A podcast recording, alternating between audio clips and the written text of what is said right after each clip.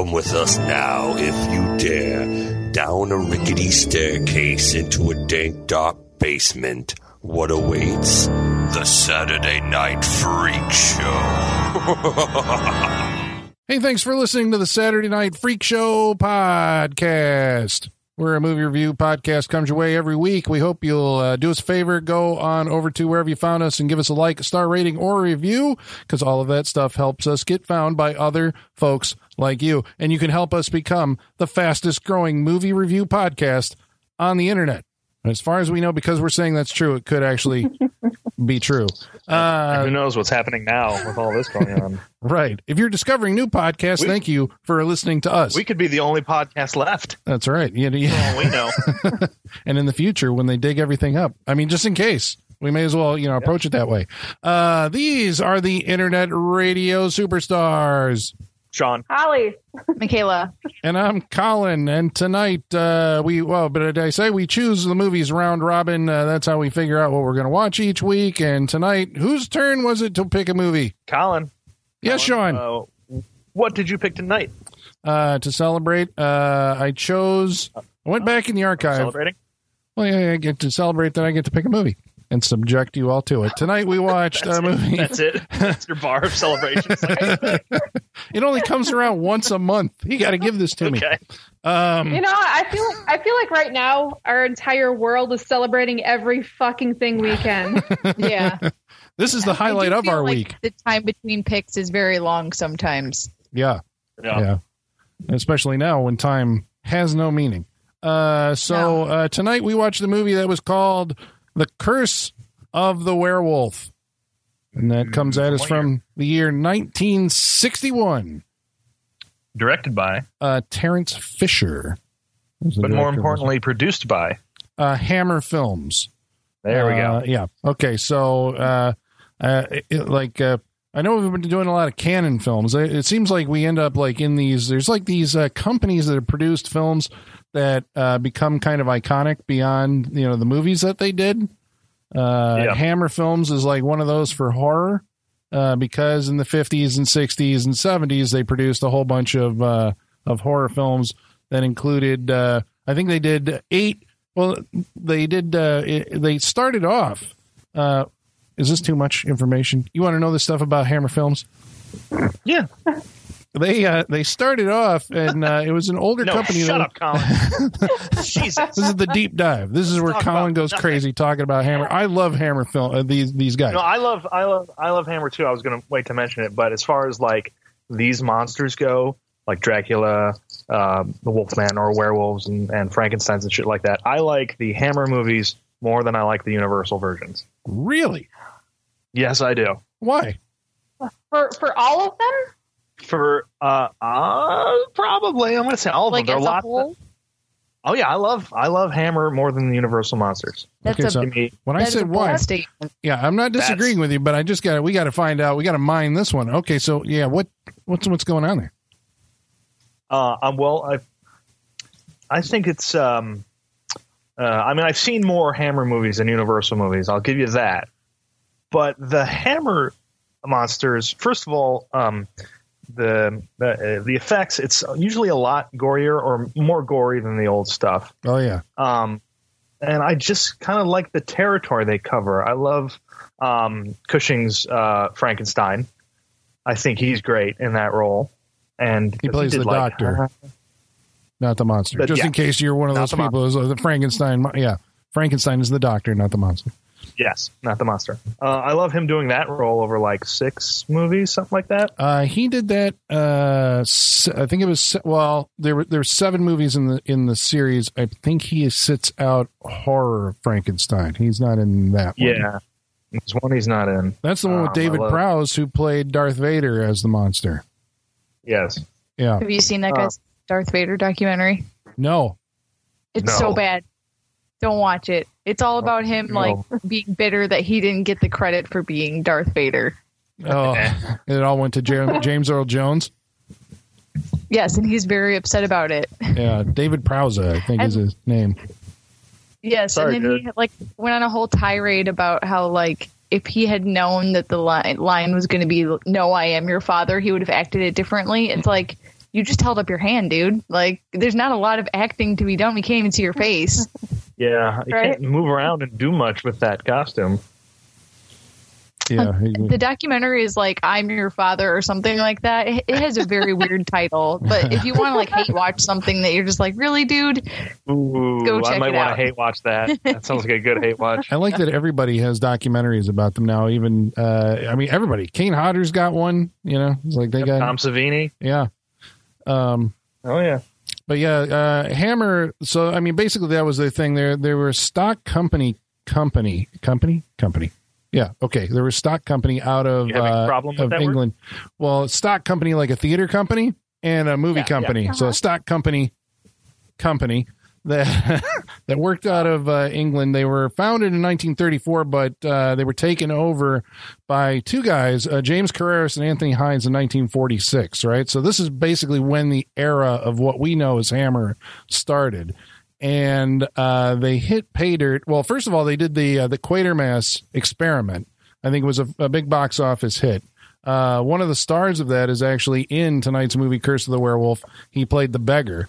He uh, Hammer made him famous as the he was the guy who came back from space and had the you know the space goo on him in Quatermass experiment. Space goo. But uh, somewhere in I think it was 1957 they got the idea that they could um, remake because all the Universal horror movies had been sold to television and they were uh, running in shock theater and on reruns and so kids were able to see them in the 50s you know like on late night tv and so hammer got the idea that hey we can actually go these are public domain characters we can go and make uh, new versions in color. They started off with The Curse of Frankenstein. It became a huge hit. And I think, like Sean said, the uh, appeal of it was because it's in color, now it can be more graphic. You can actually have, like, uh, you know, some bloody violence. Hmm Yeah, and the labs. I mean, come on, the labs look much cooler with all the lights and everything going on in there. And Peter Cushing's just an actual. I mean, he's a total. I mean, like you know him as Grand Moff Tarkin, but he is a total dick as as Doctor Frankenstein in these movies. That's what I love single-minded. about him. He he like does not give a shit. He's like, my creation is the thing. I don't care who I have to go through. This is it. This is what I live for. And it, I think I prefer the atmosphere and the score to a Universal monster movie than Hammer. Well, the Universals they have that great, you know, uh, you know, they're with the big painted backdrops and you know, like all the, Fog everywhere. yeah, oh yeah, yeah, yeah, yeah, yeah, yeah. I don't know. That's why you know I don't know who I would. I think oh, I like the dark, the, the the dirty castles of the. There's always a hammer. dirty castle or a dirty basement. Every single one. in, in the Hammer ones, you're saying. Yes. Yeah. Always. You, you never get like- to go just- outside in a Hammer movie. It's a, well, it's a dirty village mentality in there uh, that always uh, I think is cool. They have problems with the aristocracy in uh, in England. Yeah, This is a movie about a werewolf that doesn't have any sort of like nature or countryside or any sort of forest or anything like that, really. It all really takes place within like the con- confines of a fortress or a city. and some dirt mounds. Yeah, I, well, ironically, this movie was based on the uh, on a on a novel that was called Werewolf of, of Paris. This was written in 1933 by a guy named Guy Endore, and uh, apparently it's like a kind of weaves in a bunch of historical stuff about the uh, Franco-Prussian War or whatever. Um, Oh, fascinating. yeah. Uh, I mean, apparently it's called, it's considered like the werewolf novel, right? Okay. So uh, I haven't read it. Um, but uh, the guy Endore who wrote it, um, he actually worked in the movies. Uh, he wrote um, Mark of the Vampire that starred uh, Bela Lugosi, but that was uh, for MGM and not Universal at that time. That was 1935. He also wrote the Peter Lorre movie Mad Love. Um, and then he was on the communist blacklist for a while. But um, the the reason that this movie, so the, the Curse of the Werewolf takes place in Spain, even though the, it's based on a book that's set in Paris, because Hammer had built sets for a movie that was supposed to be called uh, The Rape of Sabine, which is a story. About the uh, rape of the Sabine women in, in Rome in like the 8th century BC. But um, They, they decided not to film this, right? Well, it was they for some. So this is how I don't get it. The, that's the title, but the actual movie they were trying to make was about the Spanish Inquisition. But that was the title of it. The no Rape one of Sabine. that. And the apparently the British Board of Censors got a hold of the script and said this was just you know well they went after Hammer like every time they tried to do anything. They were like tone this down tone this down take this out. I mean we're in, living in very conservative times in Britain in 1961 when this was made. And so they couldn't make that movie. So they instead of destroying the sets they're like well well let's just rewrite Curse of the Werewolf to take place in Spain. so, bam, there you go. So- Spanish village. So the, the book is in Paris. They made it look like it in Spain, and they filled it with British actors. yeah. Hello. Makes sense. What's all this then? I love it. What's all this? The Spanish Hello, hello. countryside. You know, I actually, like when he, but I like when he, when he that? has the senor at the end. yeah, Hello, hello, senor. it's perfect. You know, but Governor, uh, senor. Actually, Michaela was saying that there wasn't a whole lot of uh, of like forests and stuff like that. That's where you know Hammer or no, so Universal excels. You know, they have the fog, foggy woods and all that stuff. Yes. Uh, Going back, um, the Wolfman, 1941, the Lon Chaney one, doesn't actually have like uh, a, a full moon shot the entire movie. Hmm. As far as I know. This I will have to confirm again. But as I was doing my research, I'm like, and then I'm like, eh, did I just imagine that it had? Because I think there is in like Frankenstein versus the Wolfman, the second one. You know, you see the, the full moon out the window and it turns him into yeah. Because there's so many fog forests, though. Who cares, you know? But Spain is known for its mountains. No, I don't know. It's um, hilly. But uh, you wouldn't know it by this movie. No. Um, It's a dirt pile. Did you know? Uh, I mean, the other thing that uh, I don't know, Hammer when they were, uh, you know, when I was saying stock company, there, there's a bunch of characters or actors that they would reuse over and over again. Obviously, Peter Cushing and Christopher Lee. Christopher Lee made, I think, eight Dracula movies for them. But all of these like little incidental characters that you see or people that you see in the background uh, you begin to recognize as you watch these movies because like they keep showing up. And uh, one of the Hammer um, hallmarks is a guy named Michael Ripper, and he was uh, he played a character here called Old Soak, who was the town drunk in the green uh, vest or whatever. And he was in a total of I think 35 Hammer movies in his career. I mean, obviously he did stuff beyond that too, but 35 of them. Right. So when you, when you think when you watch a Hammer movie, you will most likely be seeing Michael Ripper in there. We've done I think three Hammer movies on this podcast. We did Captain Kronos, Vampire Hunter. We did uh, Quatermass in the Pit, and this one is that it? Sean, are we, am I right on that? Uh, I think so. I don't think we've done I any feel like we're- Frankenstein or Something's anything like that. Yeah, because we haven't done it. Wasn't oh no, there we, a Dracula movie we did? you are correct. We did Dracula AD 1972, and guess what? Ah. I was gonna say, yeah. Michael Ripper is not in any of those. So we have not put Oh, him God on the it. Wall of Fame. Shit, I thought we were going to put him on a wall. Unfortunately, not. That's what I was trying. Yeah, we're building to it, but no. Not his night. Yeah. Okay, so Curse of the Werewolf uh, stars Oliver Reed. How familiar are you guys with Oliver Reed? Not at all. Yeah. This movie. No, not really. I know the name, but I, I don't I don't know if I'm familiar with his stuff. I'm sure I've seen him in things, but nothing comes to mind. Well, he was at one point um, England's biggest box or biggest star. He was uh, at one point considered for the role of James Bond. I think at that for what would that be On Her Majesty's Secret Service when Sean Connery quit. He was in the running with a couple other people. You know, um, I can see that. This was not his first role, but it was like his first, I think, leading role. And also at the end of his uh, life, he said that you know when I heard an interviewer ask him, you know, like uh, what what what movie do you think you're going to be remembered for? And he's like Curse of the Werewolf, which is kind of you know that's uh, it, it, it's cool that he thought so fondly of the movie after he became like this huge star.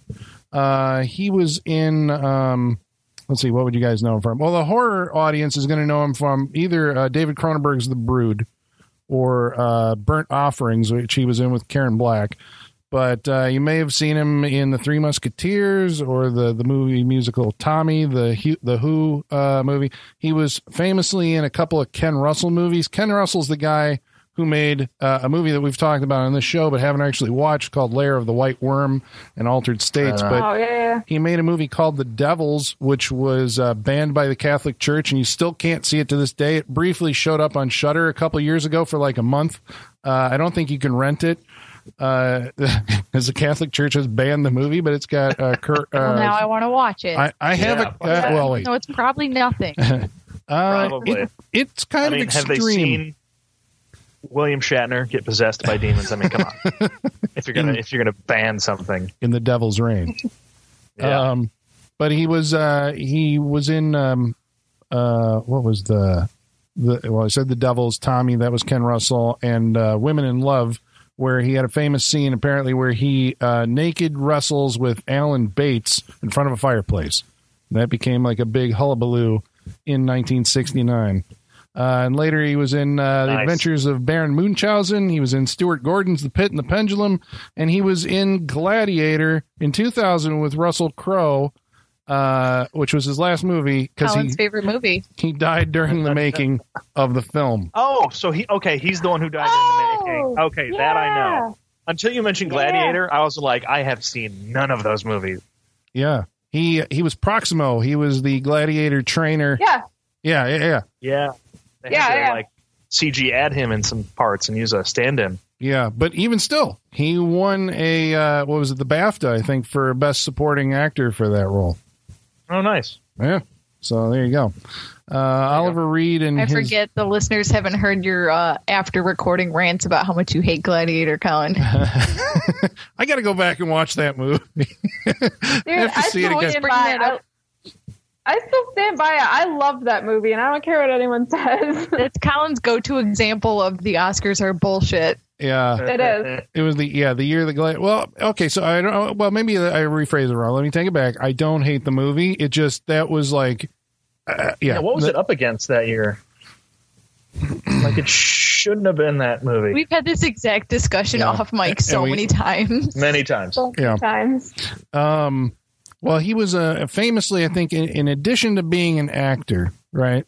Oliver Reed was one of these guys who was known as a like maybe one of the the all time legendary uh, blackout drunk boozmen, right? There is incidental or uh, anecdotal evidence. Which are uh, anecdote? Uh, you know, people t- say that there was a story that uh, he and 36 drinking buddies uh, consumed 60 gallons of beer, 32 bottles of scotch, 17 bottles of gin, four crates of wine, and a bottle of Babycham in one evening. Wow. Baby Champ, made from real baby. I don't actually know what that is, and I'm probably saying it wrong. either. It's probably the Giant's drinking buddy. Yeah. I know. I was just gonna say that. yeah. That's like that's like the only story I've ever heard about Andre the Giant consistently is how much he would drink. Well, yeah. Just look how he, he holds a beer with his two fingers. I'm sure he drank a lot. Well, that's actually what killed Oliver Reed. Apparently, uh, during the, the during the filming of Gladiator, I don't know if he had been sober for a while. I mean, this is a guy who like went on Johnny Carson and David Letterman like drunk, where David Letterman actually would ha- had to cut away from him at one point because he was getting mad being asked about his drinking while he was drunk on on the show. Um, but apparently, during the filming of the movie, this is what I've heard, you know, just uh, from the internet, that he was sober, uh, but he went to an Irish bar which is probably a bad bad move if you're an alcoholic. And uh, somebody challenged him. I think they were. Uh, I think they said it was sailors on shore leave challenged him to a drinking contest, and witnesses said he drank eight pints of German lager, a dozen shots of rum, half a bottle of whiskey, and a few shots of Hennessy, uh, and did arm wrestling and uh, killed over and died at the age of sixty-one. Jesus. What a way to go, man. I mean, had no is- idea that was how he is died. a way to go. I had no idea either. Yeah. I'm sorry, but Holy that's shit. that's. I, I mean, that's clear alcohol abuse, and it's not a joking matter. But that's a fucking Right. way to go. I know that that that catapults you into some kind of stratosphere of something. Uh, and So Kristen, you charge those Legendary. like sailors with manslaughter then? Like well, it was a pushing heart a famous attack. alcoholic to a drinking contest? Yeah, right. You got, you're making your own decisions at that point. Yeah. Wow. Well, the last bit on Oliver Reed, I guess. Uh, the only thing I got, uh, Christopher Lee uh, was interviewed in 2014, and he said about Oliver Reed. He said when he started uh, drinking after drink number eight, he became a complete monster, and it was awful to see. So, I mean, it sounds I like you- think you can say that about most people. Yeah. Hey, what? Like eight into a drinks is a monster. lot. Well, speaking of turning into a monster, Oh yeah. Did you? All right. Show me the piece of paper this segue was written down on. no, that would uh, yeah, yeah. That I- was I too can- good. I come up with one every once in a while. It's like once a year or something like that. Uh, okay, so Curse of the Werewolf is a movie that starts off somewhere in uh, Spain 200 years ago. And um, it doesn't have a pretty good um, opinion of the. Um, there's like an authority, anti authority bias going on through a lot of this movie. Uh, we meet a uh, traveling beggar who goes to visit. Is it a marquis or marquise? How do you say? I'm Mar- they say marquise. Is it because they're Yeah. British? Are we saying marquis That's- like the marquis? Mar- de Right? Marquess? She's the marquess. Oh, okay. Yeah. Marquez. Yes. Well, this uh, beggar ends up arriving there um, during the, the the town is basically shut down because there's a, a wedding going on. The marquis is getting married, right? Mm. And he stumbles in and uh, and comes under. Oh, he's greeted at the door by uh, Desmond Llewellyn, who we'll all recognize as Q from the James Bond mo- movies, right? Um, and uh, he, well, I mean, he ends up they end up making uh, fun of this guy, right? Who's just kind of Yeah, there he- trying to get some food. Right. The dude's a dick. Like the the guy that the Marquesa has married is uh is an asshole, and so he's making fun of the beggar. Um, and he makes him dance for his drink and food, and they make fun of him, and they get him super and drunk. then and they buy him. That's right, as a pet, because he is Yes. no more than an animal. Another theme that's going to run throughout the movie and plays into uh, where we're going. But um, the uh, yeah, I mean, I don't know. It's like all these guys in the white wigs and all that are just like laughing at every single person's misfortune. I think that's just an indictment of like, uh, just are we saying authority at that time or just you know, I don't know. Rich people, not not necessarily authority, but rich people. Okay. Uh, they end up uh, throwing this guy in the dungeon of the castle, uh, where he's just. This is back in the day when they would just throw you in the dungeon and forget you were Right. there. yeah, they don't check their dungeons. we checked the dungeons lately. He does have a friend though. Who's his friend? Uh, Uh, the little that girl. little the little servant girl. Yeah, Yes. who's a mute. She comes to see him every day and gives him food. I think with her father, and then uh, ultimately one day she gets moved. Uh, she well, she grows up to be an adult. And what happens to this guy? What's going on with him down in the dungeon all by himself? I mean, he's kind of turning into a werewolf on his own. He gets very hairy. Like I've never seen like arm hair grow like that before. Is this just to establish? I mean, they they they're trying to play up the idea of like the whole animalistic thing, right? That Yes. Oh yeah, indeed. and uh, because he's become bestial, right? He doesn't even really talk anymore. I mean, he's been down there for I don't know how many years, ten years, something like that. Um, she gets moved out of the dungeon, becomes a servant girl to the marquis. Who? Uh, what happened to his wife? She died like of uh, what'd they say? Um, I missed that when she. Like- I it was it was in voiceover. It's like he drove her because of the way his ways. He drove her to an early death, and most of his friends all went away and died and all that stuff. So he was left alone in his castle Oh shit! You know what that She- implies? to to scab over. She died because he was a dick. I think Basically, she yes. died because of his Okay. dick. I think he had a case of syphilis, right? Because that's what's implied there. Because I didn't actually Is catch that. Well, he had bro. He had these sores all over his face and all that. He's trying to pi- pun- uh, you know uh, puncture the pimples or squeeze the pimples. Okay. Yeah, I totally missed like why he looked like that, and I, yeah, I totally Uh, missed. all I heard was the voiceover guy say it drove her to an early death. But if we want to go that direction, works for me. Right? Censors at the time He, wouldn't let he that put go. her in the grave. We're reading between the lines here. yeah. Oh, okay. there Um, weren't enough lines for me to read between. They left a lot out. Yeah. Well, probably because back then, you know, you did have the censor board like coming down on you and taking a bunch of stuff out. I'm surprised in some ways what this movie gets away with because uh, because I too. Yeah. For 1961 because uh, well there was a, uh, something at the very end we got to talk about when we get there but uh, she gets um, she displeases the marquis basically because he comes on to her this scabby old dude. And so he throws her in the dungeon with the um, the beggar who's now completely bestial. And uh, it's a really that scene is it's kind of like it's scary and touching at the same time because you know it's like this is supposedly like they have a friendship the movie is established right Yeah. uh, but once she's but on he- the But he's so far gone. well when he he attacks her. approaches her you know there's like this this look in his eye like he's he's looking at her like she's supposed to react in some way and she is just like horrified because she realizes what position she's in and then he changes you know there's like he is gone. There's not much left of the the man there anymore. It's the beast. And she he rapes her.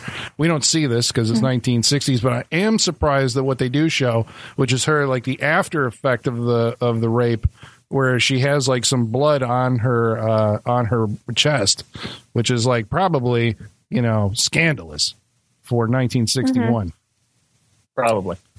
Um, Yeah. This sets up when this movie was heavily censored when it came out in, the the, in sex, the UK. or- well, I'll say, and this, and it was so good for him that he just died. Did she did she kill him? Do you think? I don't know. I mean, he's dead. Yeah, because it's like, in a corner and he's dead. So I'm assuming. and we assume that's the next morning. So maybe she was able to somehow fend him off in some way and and and kill him. I don't know. Maybe. People have uh, a way of conveniently dying when they're not not needed in the plot anymore in this movie. Yes. this is true. So uh, the woman escapes and kills the marquis, and then All right. she heads off into the countryside where I don't know if she's trying to commit suicide or something. And she's found by um, Don Alfredo. I'm not sure of his last name, but the uh, our hero character, right? This is Clifford Evans, Evans who was also in Hammer's uh, Kiss of the Vampire. Um, Is it Laredo? maybe I can't remember. We just watched it. I'm sorry, uh, fans of the movie, if we're butchering this. Yeah. Um, Looking it up. okay, so then this is I didn't really catch anyone's name, so Oh, I think it's Corrido. Like his name is Leon Corrido. Okay, there you go. Well, this is this is his dad. This is uh, uh, Don Don Alfonso Carino. So, what do we know about this guy? This is the guy who saves her life. Uh, he looks like um, um, what'd you say, Holly? he look. Oh, he looks like Robert Goulet. yeah, Robert Goulet. yes, he does. A cross between Robert Goulet and Burt Reynolds, maybe, or something like that. Yeah, a little kind of, bit. yeah. Well, he ends up taking her in. He's not married to the woman of the house. Uh, I thought, Apparently his servant. yeah, I thought they were married. That was that wasn't his too. wife. No, No. it's his servant. Yeah, because later Well, on, he calls he calls him father and her aunt. Yeah, because at some point I guess he later he, said, "My servant Teresa will, you know, I need to get her here for something." And during the climax, and they're Right. like, "What? That wasn't his wife?" Which I No, that suppose would weird. explain why they don't have a kid of their own. I don't know what happened to his wife. Oh, Well, he takes little Leon in, uh, or sorry, he takes in the the woman, uh, the the mute Yes. uh, servant girl, and she's pregnant, and so she uh, gives birth on Christmas Day to an unwanted uh, baby named Leon. This uh, is apparently the second thing, you know, of the uh, the curse. Right, this whole thing's just going bad. These uh, this kid's got no hope. um, No, so much so that uh, when they take him to be baptized, uh, the the uh, the holy water bubbles. Uh, you know, yeah, this is like sign after sign. These people should probably get rid of this kid. But they're determined to love him because I think this is the thing that the priest explains. Uh, after there are several, oh yeah, and the, the servant girl she she dies uh, after childbirth. yeah, right after. She's very happy, Yeah. and then she has a little stomach bug, and then she's dead. as you do. Um, Right? Yeah. it's like, well, that's it. So they they lay in right here the central uh, struggle of the movie, right between the good and the evil, the light and the dark, and whatever. The priest is basically saying that uh, this is is this a twist on werewolf mythology a little bit. Um, basically, the kid was born with the curse. Yes. Right. How does the Twist priest that it be explain this? Held in check or cured. Yeah, but tell me, how does uh, what's uh, what is the priest like? How how did the kid become a werewolf? Uh, it says there's a That- s- spirit, like he's inhabited. Sometimes a spirit finds a body that the soul is weak, and so they have a f- internal fight.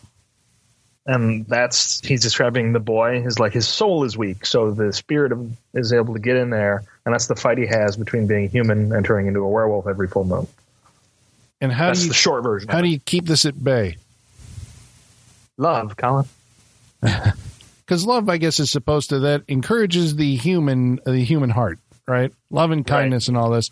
Whereas uh, vice, lust, and uh, you know all the seven deadly sins basically bring you closer to the animalistic side. If you indulge one, then you will become a werewolf during the full moon. This is interesting because most of these movies, you know, uh, hinge upon the idea of somebody is bitten by a uh, wolf and then becomes uh, a werewolf. Um, right. I don't know if I can think of another one off offhand where somebody's just born with it. you know? Yeah. This And then at the end of the movie, you find out there's two of them. Yeah, yeah. That's how. It always goes. There's always two. Yeah, we're not saying in this one, but it, that's the way that uh, storytelling is going now.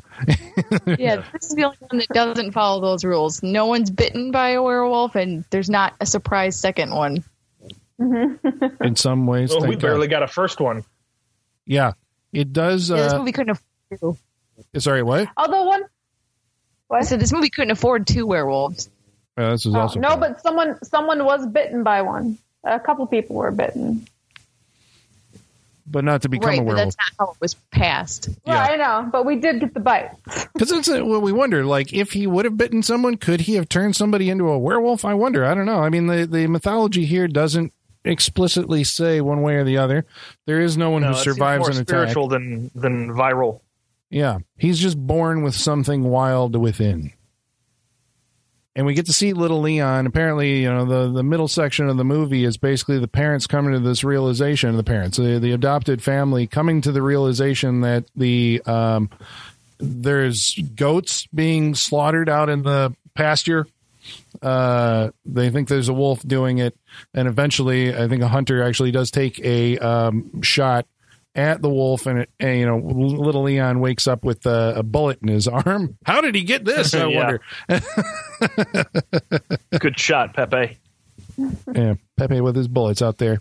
Pepe becomes a su- subject of ridicule. There's a whole drama that takes place within the village because Pepe and his, his wife's trying to defend his honor because he apparently uh, missed the wolf uh, that's killing the um, all the livestock. Um, so then Pepe makes the silver bullet because he knows that there's a werewolf out there, right? Because that's the talk The- that's going yeah, on there's also town. right. There's a drunk in the bar who's just like, I this, I know what's wrong, but I shall not speak of it. That's Michael Ripper. That was Michael Ripper right there. That's the Oh, hammer yeah, guy. Yeah, Yeah, That's, that's the drunk. yeah. They're always just like, give me another drink and I'll tell you more. Goodbye. It's like you son of a bitch, just stick Yeah, around. That's why you don't pay in advance. That's why you got to wait true. get the information first, then pay with the drink. Um, well, the little kid who plays uh, young Oliver Reed, I thought that kid looked just like little Oliver Reed. Yeah, he did. Yeah, he does. He's creepy. His like piercing blue eyes are really unsettling. yeah, both of them, or just the kid. The kid, He's also like a little uh, like Ralphie. I thought he had that kind of face like Ralphie from Christmas Story. A little bit. Yeah. Yeah. yeah, And he talks in that innocent way, but the things he's saying, it's like, I dreamt I was drinking blood. I dreamt of a wolf. I was drinking blood. It scared me, Father. Please help me. Yeah. Well, Dad comes up with an idea. We're going to put bars on the windows. I always wonder about this because, like, that basically traps. If he does turn into a werewolf, then he's going to be in the house with you. But at least I suppose Yeah. you're keeping him from going out into the world where he's going to be shot by the world. You're protecting him from going out into the world. I have a um, question about this scene. Okay. So when he's up on the when the kid is up on the bars of the window and he's like shaking them trying to get out and he has like the little fangs popping out Mhm. and then they pull him away from the window and set him down in bed and he like goes back to normal. Yeah. The fuck's that all about? I think that's the uh, the parental familial love because they're stroking his forehead and all that. It's like oh oh he, he feels you know because it basically it wakes him up from the nightmare of uh, of being the the animal is subverted by the human uh, side of him comes back through. It's it's like in the Avengers when Hulk gets the lullaby. yeah, exactly. That's exactly what it's like. It's such a lame way to like s- subdue something like a werewolf, you know? I, I want a new werewolf movie made soon where s- somebody's like, wait, I saw a movie once and they just try and hug the werewolf. Just get ripped in half. That Wait, sounds like that something be that would happen in What We Do in the Shadows. It does. It really Uh, does. yes. Saw a movie once. Hold on.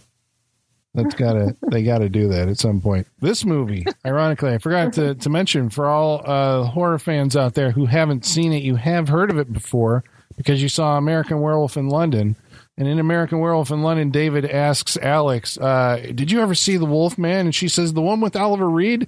And he's like, "No, the old one." Well, she's talking about this movie, so there you go, bam. Yeah. That's pretty cool. Um, uh, so little little Leon doesn't actually go full wolf. Uh, we see the fangs, and he does look kind of creepy hanging around in the bars there. Uh, but love conquers the You monster. never go full wolf. Never go full wolf. Is that uh, what we do in Never the go shadows? full wolf. No, No, that's Tropic Thunder. Oh, right. it's a different word. Yeah. Yeah, different word. Uh, so they uh, then we jump ahead, and this settles into our third uh, section of the movie, um, where full-grown adult uh, Oliver Reed is uh, setting out to leave his parents' uh, uh, fortress, house, mansion, villa to. Uh, Villa. is it a villa? That's like Italian. What what is it if it's Spanish? Spanish villa too. Okay.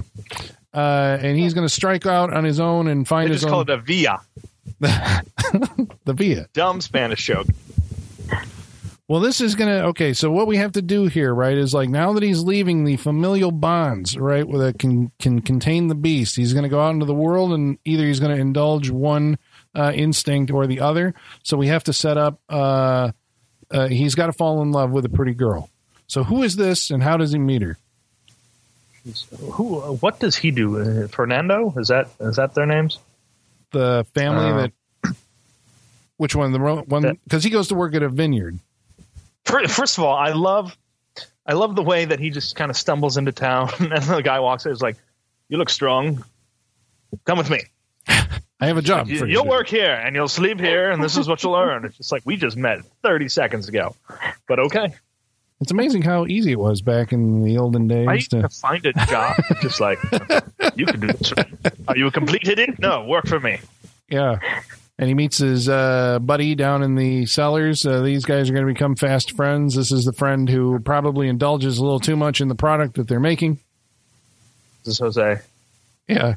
Jose's a character. Looks like British Jason Segel, as far as I'm concerned. He did. He really did. But he meets this girl. Uh, it's the winemaker's daughter, but she is of engaged. course it is. well, I mean, the winemaker's daughter. There's there's sonnets written about this kind of thing. Um, Uh, and but she's betrothed to another guy, apparently a wealthy uh, family somewhere in the town. Now, this I didn't catch until this viewing, and I've seen this movie before, right? Because I've always thought that, like, my God, uh, Oliver Reed and this woman fall in love like immediately, right? yes. But this time around, I caught it that it, it's at least been three days because they're there. You see her riding back with the uh, the other guy, and apparently they were gambling somewhere at a town nearby, and he just had to lose because she had to come home because she has a headache. She's had a headache for three days. I'm like, oh, because she's coming back every night so she can see Oliver Reed. Bam, Uh, yeah, right, Yeah, yeah, because that. it does it does happen quick. I'm like, did okay? They must have been doing this for a while because she goes around the side and then runs into his arms, and she's like, oh, okay, they're at this already. yeah. I- Yeah. and this is like, So, you know, yeah. you should marry me, Christine. You know, Oliver Reed's very uh, intense. He's one of those intense actors. Very passionate fellow, yes. Yeah. especially when he's, when he's I- screaming, "Get away! Get away!" Yeah, Yes, I would believe that was his real sweat right. out the movie. Yeah, and he kind of looks like a werewolf, uh, even before. I thought I thought you were gonna say he kind of looks like a guy that would be sweaty. oh yeah, sweaty werewolf. Yeah. He's he's hiding something within himself. Of course, now you know knowing what we know about Oliver Reed, they were right all along. So this was like spot on casting. Um, Jose takes um, Oliver, character's name now, uh, Leon takes Leon to Yes. a brothel. Right. This is where the movie uh, changes its course and lays in like where we're heading toward the end. Um, at the brothel he's they're entertaining a couple ladies of the evening and i think the uh because he's in a in a situation of vice uh the beast it's on a full moon and so he uh accompanies a prostitute up to her room and then turns into a werewolf and kills her michaela is very disappointed by this moment in the film Yeah, because there's no transformation scene, and it feels like you're gonna get it, and then it. Monster Squad did a better like take on this than this movie. that's interesting now yeah. you say There was Monster no Squad money did the behind a transformation. Yeah. Yeah, well, I think that's a uh, because the only thing you could do, you know, I mean, this is obviously long before the air bladder technology that you could use, in like uh, that's why American Werewolf won an Oscar. Why The Howling in '81, you know, they were so revolutionary. Because before that, I mean, hell, I saw werewolf movies in like the late '70s that were still employing the lap dissolve technique of you know you lock your actor in place and you put some extra hair on him and shoot a little bit more and put some extra hair on him and that kind of stuff. I mean, so they were doing that from Right. the 40s to That's the 70s. something. you know, like in Monster Squad, when Dracula turns from like the bat into Dracula, like the way they, it's three shots. It's like the bat, like his hand, and then like a full shot of him like transformed. It's beautiful, and that cost no money. Like they could have done something, just you know, cut to, you know, show his hand, cut to a wolf hand, and then cut to like a wide body of him in the makeup. You know, I don't have to see everything change. Yeah, unfortunately, they they there's no transformation. It's a shock that you know all of a sudden the the furry wolf hand comes in. That's all you get to see. Furry wolf hand Yeah, strangling quick. people. You do actually see, uh, which you know, again for the time, I think the the the prostitute dead on the bed with the blood all over. I mean, like that didn't look like that usual bright red paint that they use in those movies. I mean, that looked more like you know. Look a Uh, little darker, yeah. yeah, like movie blood. And I was like, wow, that's pretty gory looking for for that era, especially if we're saying, you know, now it's like, well, you're doing these things in color for the first time. Um, right. He also he kills his uh, the friend uh, Jose. Jose meets his uh, uh, uh, untimely end. Uh, we do get to see the werewolf in shadow. He's picking people up and throwing them. Uh, but we don't actually see what the beast looks like. So the movie is one of these things where is it because of budgetary restriction or because the anticipation of seeing the monster? You know, it's like, are we going to see it? Like, no, we're going to hint around it. We're going to see the shadow. We're going to see a hand. We're not actually going to see what the actual thing looks like, even though, like, I appreciate that, right? From a filmmaking perspective, if that's what you're going to do, I got it. But from a marketing perspective, uh, the the werewolf is all over the poster, right? So you know Right. going into this movie what the thing looks like, and so then you're waiting to like, when am I actually going to see it? you know, Yeah, and this is only an hour and a half movie, and it's an hour before we get to see the first hint of the werewolf, and like an hour twenty before we get to that like final run through the city. Well, I actually uh, hit the little uh, uh, the timer button to find out like when Oliver Reed, the supposed star of the movie, shows up at 48 minutes in, right? and I mean, but the the Wolfman with Benicio del Toro didn't give you a werewolf until uh, he didn't turn into a. That was like an hour into that movie, also. So I mean, there is a history of like they try to. You know, but again, in, in the publicity materials for that, they gave out what the thing looked like. Uh, you know, like a year before the movie came out. And actually, I think the Wolfman, the Benicio del Toro one, does have some, um, you know, um, debt to this movie and its design of the werewolf, with the you know bare chested uh, fur, you know, coming out and the white shirt and all that. It's a kind of a Yeah, that movie had a lot of like tension building to that moment too. Um, whereas this one, I was like, It, it's like they forgot this was a werewolf movie for a while. Yeah. Yeah, this is a, a melodrama Hammer movie Yeah, that's got a Mhm. werewolf at the end of it.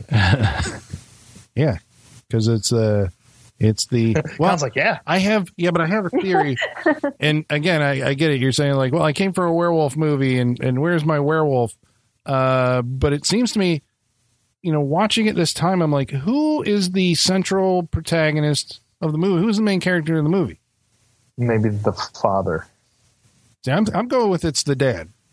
Not only because Yeah. Clifford Evans, Evans gets top billing, because he was probably a bigger star. That's what I thought the first time, but it's narrated by him. He's the character who shows up the entire way through it. Uh, it's Very true. basically him, right? I mean, that's the thing that he has taken in this kid who has uh, well, the wild streak or whatever, and so he can foretell what the kid's future is going to be, and it's up to him to love the kid, you know, to try and keep him from uh, wolfing out, you know. And then it's like, is he going to be able to accomplish this? And you know, usually these movies have some kind of back back in this era anyway, do the thing where you know a werewolf can only be killed by someone who loves him. And you're like, as well, is it going to be uh, the girl? Uh, it ends up being the father, right? The father has to be the one to go and get the uh, the silver bullet uh, to actually kill the guy at the end after he has a rampage. Uh, nobody believes him that he's going to turn into a werewolf, but he does. They catch him for the murders, you're right? And uh, he does turn into a werewolf finally in the jail scene. What do we think about this scene? Because there's a little bit of a transformation that happens there. Not much, but a little bit. What do you think of it? Mmm, hands. hands that look like he he got wet hands and dipped them in just mowed grass. That's what it looked like to me. Hands that yeah don't move at all, Yeah. and Good. look- don't look proportionally right in size either. It's like instead of taking you know Oliver Reed's hands and having him uh, you know like sit in makeup while they applied it over the series of Yeah. hours and took the exposures, they just made they sculpted hands and apply hair to them, and it's a lap dissolve. Feels like it. yeah, Yeah, it was weird. which is unfortunate because I think the werewolf itself, uh, I I kind of dig this look. Um, Yeah, he looks good. Like he's a good looking werewolf. they don't go for the they don't go for the snout. You know, I mean, he's a good looking man, but he's a good looking. I mean, he's a good looking werewolf. It's not usually my type, but he's a good looking werewolf. right. Usually they're a little too wolfy for me, but I like it. Well, he still has like a semblance of a face, right? It's like underneath this. Like I think they they widened his nostrils, maybe, but they didn't give him the the dog nose, which a lot of werewolf No. movies do, right? They did not. And then they gave him obviously the eyebrow and the hairpiece, and he's got two ears that are sticking up, which I think is the first time that you see that in a movie. You know, kind of the dog ears. Um, he's silver maned, which Yes. is also like a, okay if you're going to do this in color for the first time. I, I just always assumed that Lon Chaney Jr. had like you know brown hair. You know, Yeah, it's usually darker. This is uh, this is different in that it's like he's a he's silver haired. yeah. He's a silver fox. Which is uh, so the Monster Squad's werewolf that I'll Michaela's try and talking stop about. complimenting this man's looks. I was like, you're just you're just digging it deeper, man. Oh, Well, the uh, the so the, well, I guess the, the the werewolf in this movie was designed by a guy, guy named uh, Roy Ashton. Uh, Roy Ashton also did a bunch of other Hammer movies, including uh, he did the Mummy, made up uh, Christopher Lee as the Mummy. Uh, he did the Reptile and the Gorgon. Uh, he went over and worked for the other uh, British uh, horror studio, which was Amicus Films. You can always know an Amicus movie also stars Peter Cushing and Christopher Lee, but uh, they're usually anthology movies. Like Tales from the Crypt was uh, an Amicus movie, and From Beyond the Grave, which we did on the show. We did both of those on the show. Um, but eventually, From he the grave where where uh, Peter Cushing's the old man you know runs the store. he owns, he runs the the antique store. or the antique store. Yeah, yeah. Okay, I remember. store, yeah, yeah, yeah. yeah. Yeah, yeah. That was an Amicus. Uh, Amicus. So I mean, Okay. Amicus was different than Hammer. The Amicus was run by two American guys, uh, but it was a British studio, and they kept on poaching Hammer talent. You know, their stars. But I think I don't think Donald Pleasence ever did a Hammer movie, but he did several of the uh, the Amicus films, and I think he was like the next addition to the horror lineup of uh, like Cushing and Lee, and then you had like Donald Pleasence. You know, and in America, AIP, American International Pictures, had uh, Vincent Price. you know that was what was going on in the '60s. Sorry, this is where we where we're at in time when these are, are happening. But uh, Mount Pleasance is a good addition to all that. yeah, right. And I don't think he was ever in like the team ups. Whenever they would do the things like uh, what was it the the not the Midnight Hour, the House of the Long Shadows, where it got Christopher Lee and Peter Cushing and John Carradine and who was the other guy? I can't remember now. But they brought them all together and uh, Basil Rathbone, maybe I think it was somebody who was Uh. like, and they put them all in That a dark good. house. Yeah, I, apparently it's not. Damn. Has Well, Desi Arnaz Jr. Donald. Pleasence. Yeah, that's right. Really? yeah. um. So uh, anyway, Ashton, Roy Ashton, uh, eventually he went to work on. Uh, he was on Star Wars, um, and I believe that um, Rick, uh, not um, not Rick Baker. Um, oh God, I'm totally drawing a blank. The Exorcist. Dick Smith, thank you very much. Uh, had actually called him uh, for uh, some advice on making up Dustin Hoffman to look like an old man and a Little Big Man. So you know, call back to Roy Ashton. So I mean, his I, I think his werewolf in this is pretty fucking cool looking. or Wolf Man, Wolf Man, not a werewolf. Although it's Curse of the Werewolf. Sure. Right. It looks cool, but like you don't even get enough time to really take it all in. Right. They always cut away like when you see it. I don't know if they're trying to do like a shock thing or something. Like at one point he like you see him in kind of out of focus. He moves into focus and then he snarls and moves out of focus again and like attacks the camera. Um you do see a little there is one shot of oliver reed like mid transformation i think after the hands right where he's in this jail cell and he transforms. Um you get to see Yeah.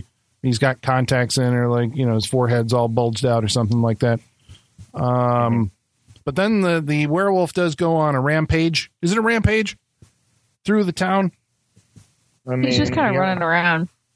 Yeah, he does a few things. He knocks some stuff over. It's basically like it's like an Avengers Endgame where Hulk is uh where Smart Hulk is pretending to be the other Hulk and he's just kind of going through and rampaging. He's like, uh You really got Avengers on the brain today, don't you?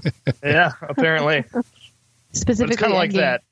But he, he and he does uh he does they almost burn some motherfuckers. I'll give him that. What are you talking about? Well, I mean, they uh, one of the there's a, a crowd with you know torches and pitchforks following him through the town, and he climbs up into a, a hayloft, and they throw a, a torch up there, lights the hay a hay bundle on fire, and then he flips that shit down to the crowd, and it bounces into like five people. and I'm surprised no one was burned severely. For all we know, they were. I don't know, but uh, it was a very close. Uh, uh, close stunt, and I put quotations around that. Don't you miss the era of like danger and stuff? I love this stuff. I mean, I don't want, I don't wish harm on anybody, right? No, but that's fun. Like we've talked about how we've seen stunts in movies where like, well, that guy died.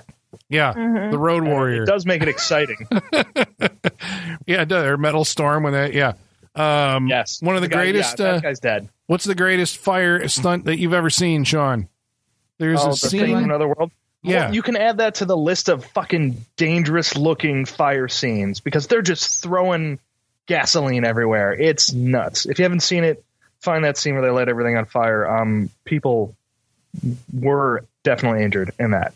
Yeah, because there's like a guy with a mattress, like he's holding a mattress up, Yeah. right behind a door, and they Yeah. they throw this flaming like you know, just- they throw fire at him. And you're like, oh my god! And this set has like low ceilings and all that. It's, it's crazy.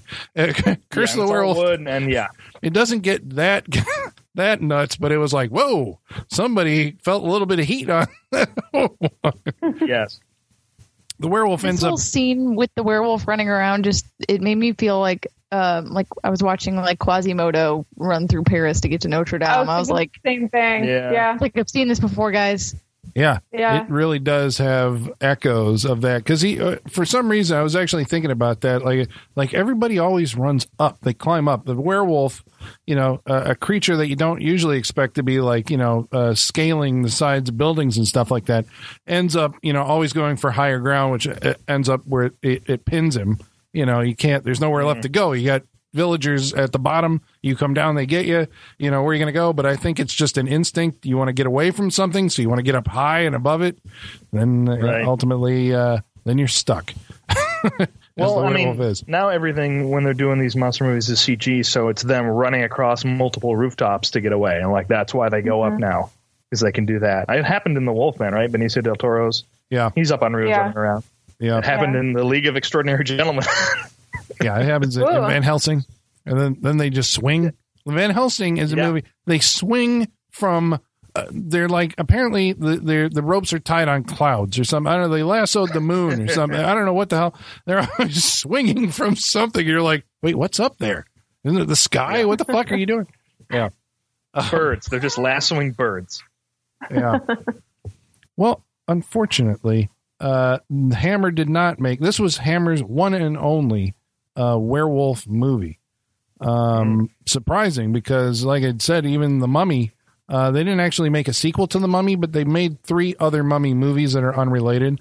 Um, and they made, I think, you know, if you go back through their filmography, you're mostly going to find vampire movies because, in addition to the Dracula movies, they also had um, the Karnstein movies, which started with uh, Vampire Lovers, and that was kind of a like its own three um, episode. You know, they're related by the family, and then Captain Kronos kind of becomes like a fourth uh, unofficial entry in that by one line of dialogue that ties that back in. so lots of vampires, uh, lots of Frankenstein's, um, only one werewolf, unfortunately. Um, Yeah.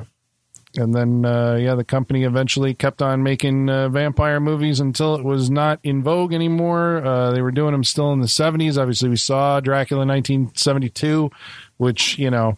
At that point in time, you're two years away from the Texas Chainsaw Massacre. Uh, the you know, The Exorcist is out the following year. you know, Rosemary's Baby, The Omen, and uh, they just couldn't compete. And uh, they eventually started just throwing anything that w- might work, which ended up uh, taking them to the Far East, where we did uh, uh, Legend of the Seven Golden Vampires on this show. That's right. I have to check and see if Michael Ripper was in that one. Maybe he's on his way to the Maybe. wall of fame. But uh, yeah, unfortunately, they folded.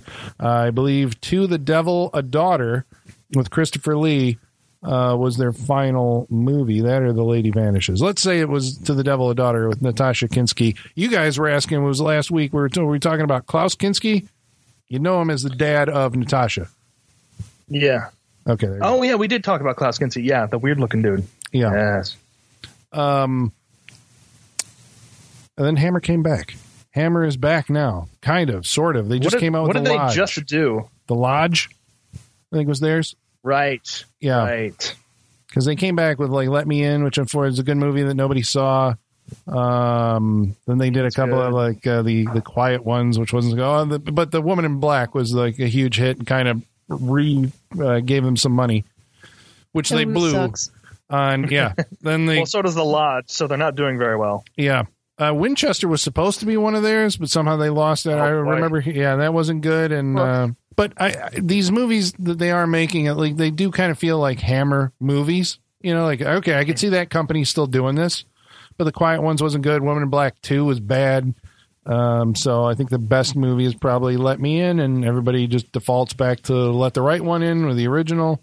And so, uh, Let Me In is worth a watch, though. It's actually really yeah, Let good. In's good. I like Let Me In. yeah, Yeah. Yeah, I liked it a lot too. Do I like it better than the first one? I don't know. They both have good points to them. They do. I don't know. All right, well, listener, I tell you what we're going to do. We're going to go around the room. We're going to tell you if you should check out Curse of the Werewolf. Uh, but before we do that, we're going to have to answer some of your mail. We love to hear from you. And to do that, we're going to need the assistance of our mailman. His name, ironically, Igor. Bring us the mail. Masters, masters, the mail. I've got the mail. So many letters. Our followers are rising, rising. Oh, I thank you, Igor. Thanks, Igor. He's looking He's a little looking a little today. furry today. Yeah, right. He He's needs to, that. it's quarantine. He hasn't been able to get a haircut. He's got that very pronounced brow. He is also always Yeah. sweating. He could be a werewolf. Always sweating, dripping, something. Sweating, oozing. Yeah. Well, we want to tell you folks how you can join the Freak Show family. All you got to do is follow along on Facebook, Facebook.com slash Saturday Night Freak Show. on Twitter, at Sat Freak Show. by email, Saturday Night Freak Show, yahoo.com. or on Instagram at Saturday Night Freak Show. Tanya Taylor writes in about Curse of the Werewolf. She says, I love this movie. I'm a big Hammer fan and I love Oliver Reed. It's not my favorite werewolf movie, but it's worth a watch. All right. Yeah. Connor Nee writes in and says, It's not a bad show for those days. They have the aristocracy bang on. Sure. Uh, Nelson Nascimento writes in and says Oliver Reed could quite possibly be a werewolf in this one. A bit of a slow start, but the great second half and some interesting twists on the mythos. I wish Hammer would have made more werewolf films. I wish they would have tried a little harder. Yeah, I Yeah. wouldn't mind seeing a little bit more. Um, well, B movie poster vault writes in. He says he watched this a year or so back as part of his Saturday night cinema crew. Picked up the Hammer horror Blu-ray set. That's right. It just came out from Shout Factory. They're re-releasing all these movies that Universal Pictures actually already put out on on Blu-ray in a set. Um, But he says I remember enjoying it quite a bit. And uh, while thinking that the casting, legendary booze hound Oliver Reed meant it'd be the only werewolf you could defeat with a silver hip flask. good one. That's a good one. Uh, about last week's episode, we watched a movie called Serenity. Okay, so this is the Curse of the Werewolf episode, so we're not going to spoil Serenity. Uh, you have to go back and, and watch that uh, or listen to our episode. Grant Parrish writes in and says, I watched this before the Saturday Night Freak Show episode aired. I have got to start waiting for the recommendation. Considering the contest and the twist, it's really weird that Matthew McConaughey has so many sex scenes in this movie. I'm not sure their screenwriters thought through the Oedipal ramifications of that. That's what I'm saying, man. That's the most twisted part of that movie. Agreed. Very twisted. Uh, Leamy72 says, Was it me or was the first half of it hard to understand what they were saying, like another language or mumbling? Yeah, Yeah. there was. Yeah, it wasn't good. What are we saying? Sound quality or just dialogue? What are we talking? I don't about? know. It- Just Anne Hathaway's open your delivery was mouths. weird. Um, the week before that, we watched a movie called Bad Taste um, from Peter Jackson. Ryan Handsome Jansen writes in and says, Brain Dead, known to us here stateside as Dead Alive, uses slapstick violence perfectly. Uh, he made a really excellent trilogy with his first three films. That would be, of course, uh, Bad Taste, uh, Meet the Feebles, and Dead Alive. We were talking on that show about uh, the using extreme gore as slapstick, splatstick comedy. yes. Yes. So we need to do Meet the Feebles now to complete the trilogy. Boom. There you go. I don't know if I've ever seen that the whole way through. Yeah, I have not seen it. at all. Someday we'll get to it. All right.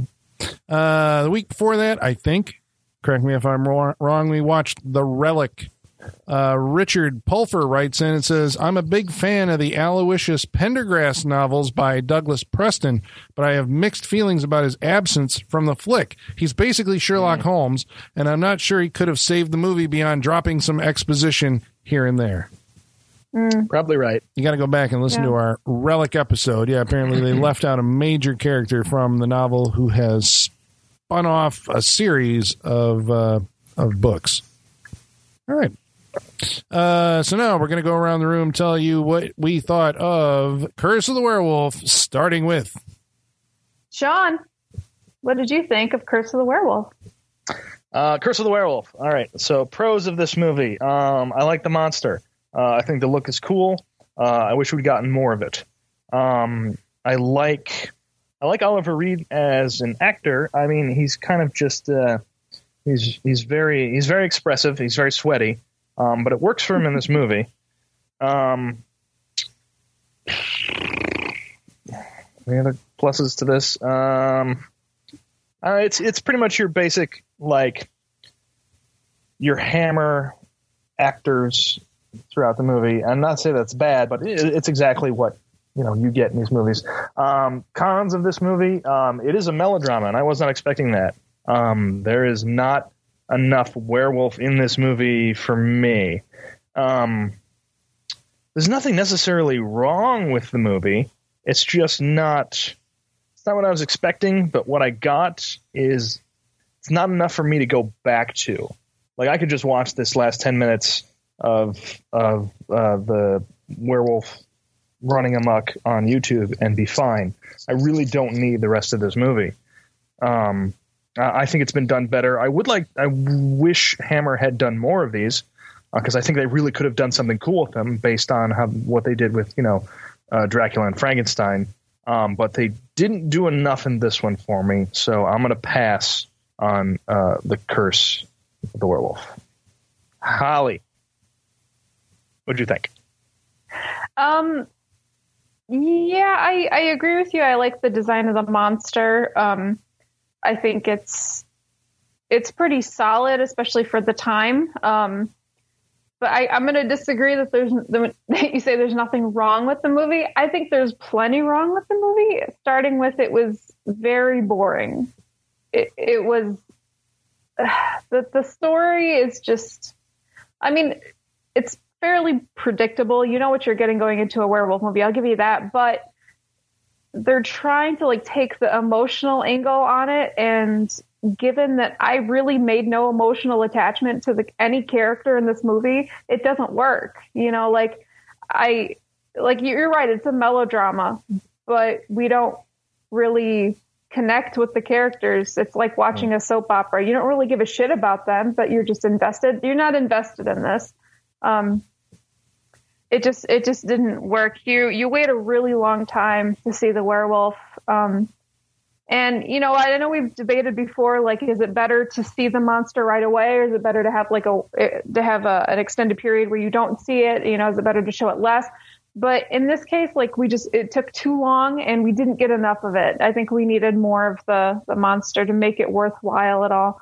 Um, yeah, they're just. I, I wasn't really invested in this movie. It was the good stuff came too late, and it wasn't enough to to keep me interested. Um, so I'm going to say that you could probably pass on Curse of the Werewolf. Yeah, Michaela. Yeah, I think that you know you're expecting certain boxes to be checked when you go into a, mo- a movie with werewolf in the title. Uh, Curse of the Werewolf is a really cool title, but like that Yeah. hypes up something much more than what this delivered for me. Um, it doesn't really check it many of the like werewolf movie boxes. I don't think at all. You don't get a transformation. You really don't even get any cool kills or anything. It's it's a really tame, really mild werewolf movie, and I mean, I guess if you're a completionist, maybe watch it, but it's like I can see why they didn't make any more. I can't imagine this one was hugely successful for them. But um, it yeah, it just doesn't deliver on anything I would I want to see in a werewolf movie. The look is cool, but it's the end of the movie, and that's it. It's been such a drama for so long about like aristocracy and like peasants versus the rich, you know, that I'm just like, cool, but not in this movie. Like, you know. Yeah. Um, so I'm going to pass on Curse of the Werewolf too. Colin?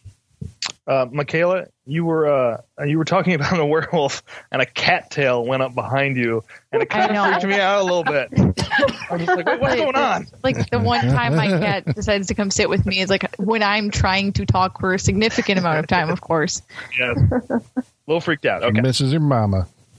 Um, yeah, I don't know. I uh, uh as far as like uh just you know, I'm a I'm a big werewolf movie fan. I guess uh, is the werewolf my favorite of the classic monsters? Maybe. I think the Wolfman obviously is of the Dracula, Frankenstein, uh, Mummy um, group.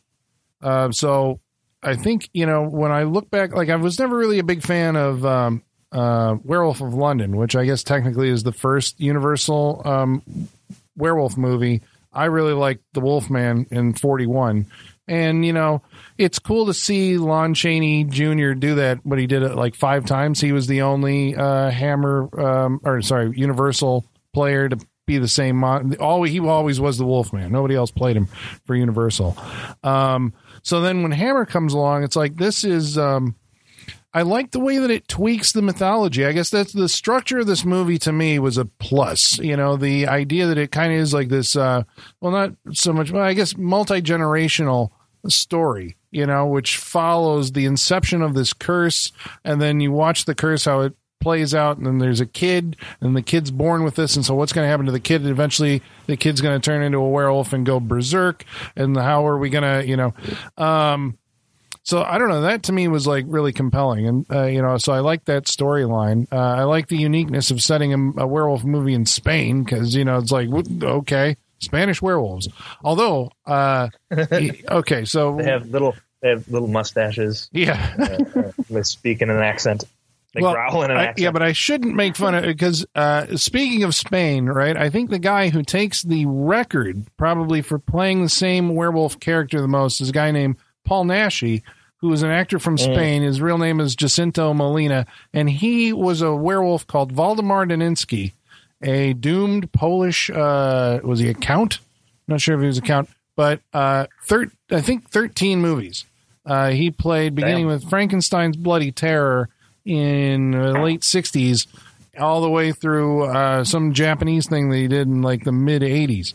Uh, so, and he's you know Wolfman, like he wanted to be Lon Chaney Jr. I think. So in 1980, like what one or three.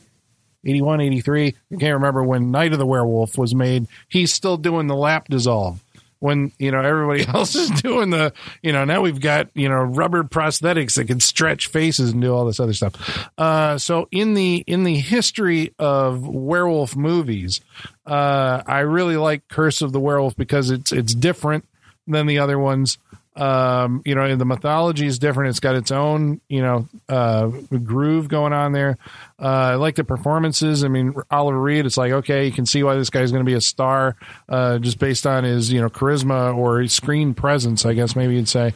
Uh, the werewolf makeup is, uh, really cool. We forgot to mention that at the end, unlike other werewolf movies, uh, after he's shot, oh, and that's the other thing too, uh, he has a squib, Oh, explodes turn blood, back. And he doesn't turn back. Yeah, but I don't think there were squibs like bloodshot squibs in 1961, right? That's No. like really early and kind of graphic.